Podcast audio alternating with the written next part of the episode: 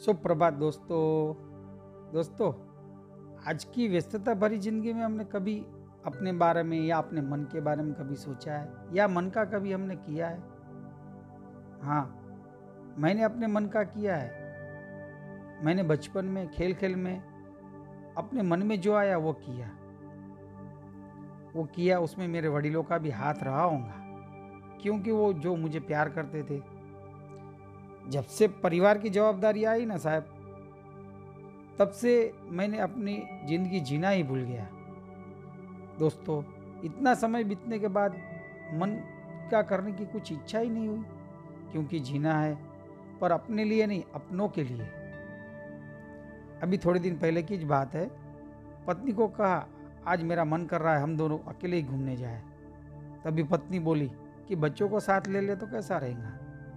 यह विचार मेरे मन में नहीं आया, पर पत्नी के मन में ज़रूर आएगा, वो मुझे विश्वास था। और फिर मैं अपने मन की करने से फिर से रह गया।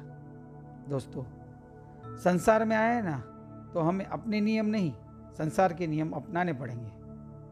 बहुत बार ऐसा भी सोचा कि चलो, मन की मानते हैं। पर बड़े बुज़ुर्ग का कहना है कि जो अपने मन की करता है ना, वो हमेशा दुखी होता है।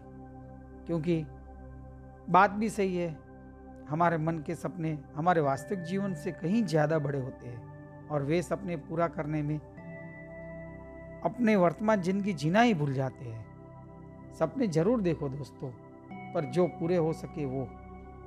ऐसा ना हो कि वो सपने पूरे करने में हमारा पूरा जीवन व्यतीत हो जाए, पर वो सपने भी पूरे ना हो। सब, मन के सपने पूरे करने में मेहनत बहुत ज़रूरी है भैया। किसी का मन रखने के लिए हमें कभी कभी अपने मन के अरमानों को भी मारना पड़ता है।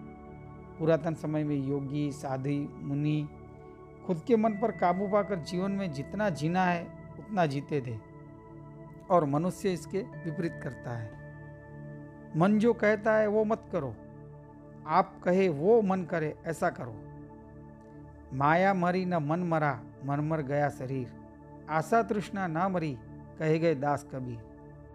हमें संत भी अपनी वाणी में कह गए हैं, पर हम कहाँ उनकी सुनने वाले हैं? हम तो अपनी ही करेंगे। दोस्तों, वो अपनी जीवन कथा अपनी वाणी में कह के गए हैं अपने लिए।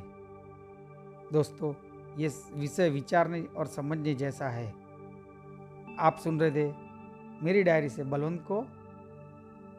अब अगले रविवार फिर हम नए विचार के साथ मिलेंगे। तब तक के लिए नमस्कार।